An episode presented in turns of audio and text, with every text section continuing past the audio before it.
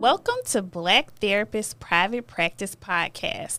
I am your host, Montoya McGowan, licensed clinical social worker and recently 200 hour yoga teacher certified person.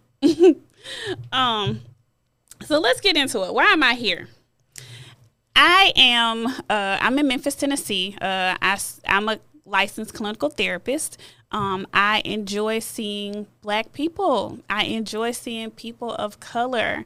And right now, um, the stigma behind mental health is um, is starting to diminish, and I am extremely grateful to be able to be a part of that.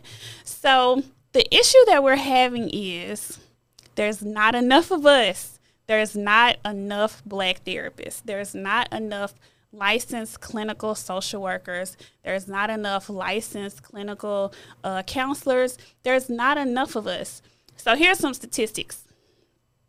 Um, the African American population is 41.4 million in the U.S. 12% of that population is African American, black. Um, on average, 85% of the mental health providers are uh, white. On, only 5% are black. 5% of therapists are therapists of color, are black therapists. 1 to 2% of them are psychiatrists. It's not enough. We need more licensed clinical therapists who can help.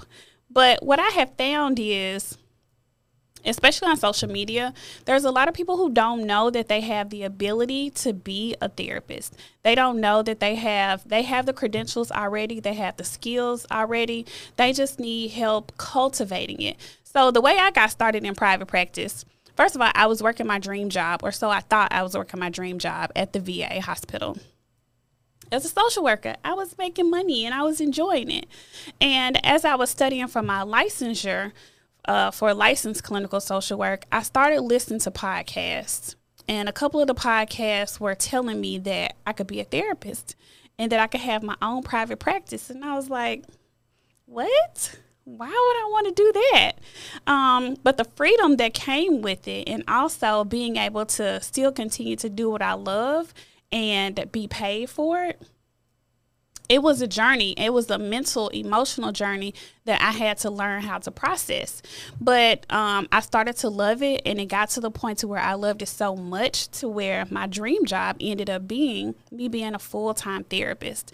And so I'm a full time therapist here in Memphis, and most of the things that I have learned have been from listening to podcasts, from uh, paying to be a part of different coaching events paying to be a part of different summits. And um, I have been able to help several people start their own private practice that didn't know that they could, that didn't know that they wanted to. Some of them will be guests on this show, and I'm really, really, really excited for y'all to meet them.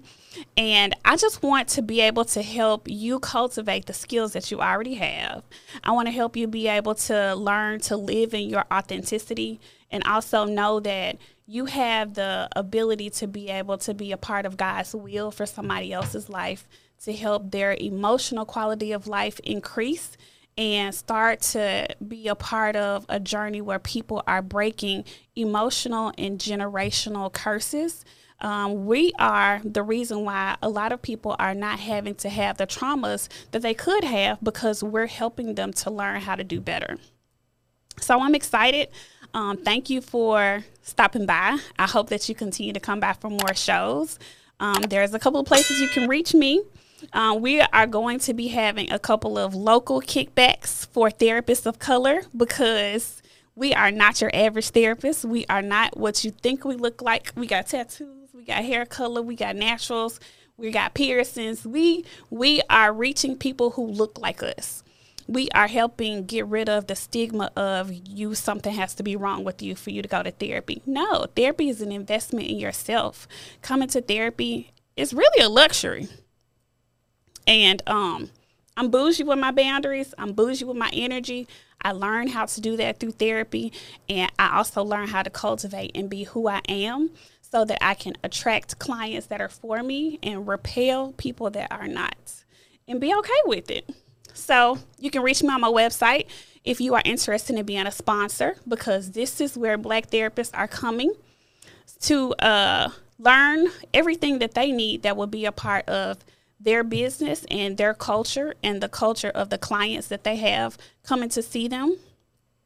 Also, um, next year, I will be hosting a summit for Black therapists in private practice. It'll be a conference, a three day conference here in Memphis, Tennessee. We'll have good food, we'll have lots of things for you for you to do and for you to participate in. And we are excited about the things that are coming up so that you can learn how to serve people that you love um, helping and also make some money while you're doing it. Money mindset is extremely, extremely important when you are an entrepreneur and you are learning how to live in your gift and knowing that your gift helps people to transform their lives and so they're not paying for your time they're paying for a transformation. And knowing how to charge for that appropriately um, yes you could definitely be giving it away for free but that's not what we want because if you are not living a good quality of life then you can't be there for your clients in ways that they need for you to be. If you're worried about paying your light bill you can't help somebody else who is in a financial struggle so we want to give you the tools that you need to help you cultivate um, the quality of life that you want to have as a therapist so that you can reach more people so that we can increase that number from 5% to as high as we can possibly get it. And um, you can find me at stoppingthechase.com and remember to subscribe to this channel. Also, if you have any questions, any comments, or if you have any suggestions of topics and things that you would like to discuss, leave them in the comment section and we'll definitely get back to you. So I have something to say. Okay. I think you forgot something. What did I forget? You forgot your website, Bougie. I mean, well, what is it? Stopping the Chase. So is it? Uh, is your website Bougie Boundaries too? Like no, stoppingthechase.com is where you can go to get. Um, oh, I forgot to say that I do have a download there for people who are wanting to start their private practice and want to know what some of the things are that you need to do to get started. I say it's very easy. Um, it seemed like it was super easy for me to start my private practice. It wasn't as challenging as I expected it to be. So, this checklist should be something to help you get started and have an idea of what you need to do um, and with as little financial investment as possible because your licensure is really the huge investment. You already have what you need. So you can go to my website, www.stoppingthechase.com, for that free download. And also, um, the population that I enjoy working with are entrepreneurs, especially entrepreneurs who are the rescuers, the helpers, the fixers, the go to person, the ones who are emotionally exhausted from putting out fires and taking care of everybody else. And actually, these are the people who struggle with codependency. And the antidote to codependency is learning to have bougie boundaries, managing your energy, having super bougie energy, um, knowing that if you are going to engage in a conversation or a relationship with somebody, if it's not a conduit type relationship, if there's not a flow, then you may be giving out more than you should. And so you may be starting to get close to giving from an empty cup. And when you start to have bougie boundaries and bougie energy, your soul will be rested, your spirit will be rested, and you'll be able to give from your overflow. On my website, there's t shirts that can help you start to practice having bougie boundaries and managing your bougie energy. Did I catch everything? Yes, you did. Hey.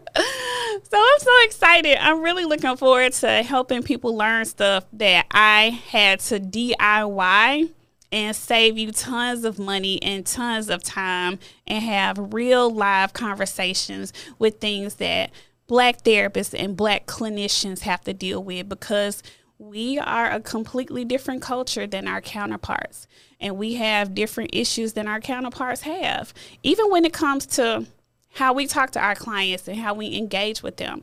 I am able to do EMDR, but even with EMDR, uh, em- emotional, uh, what is, you have to cut this part off because I can't remember this. anyway, um, EMDR. It's a it's a therapeutic technique. But because we're in the South, I have to be cautious about using EMDR with people that I have not built a rapport with. And so, even with um, the culture of African Americans and Southern African Americans, you can't do stuff that they may be like, is this witchcraft? Like, what you trying to do? Is this some type of get out? And so, we have to be more creative and be comfortable being creative. Also, making sure that we maintain confidentiality and that we um, are cautious about ethical dilemmas. And I just think that it's something that's different for our culture that we have to be willing to find ways to work through to make sure that people get the things that they need so that they feel like their investment in therapy is definitely an investment in their future. I think I got everything. Let me make sure. Yeah. So we need more black therapists, and I want to help you.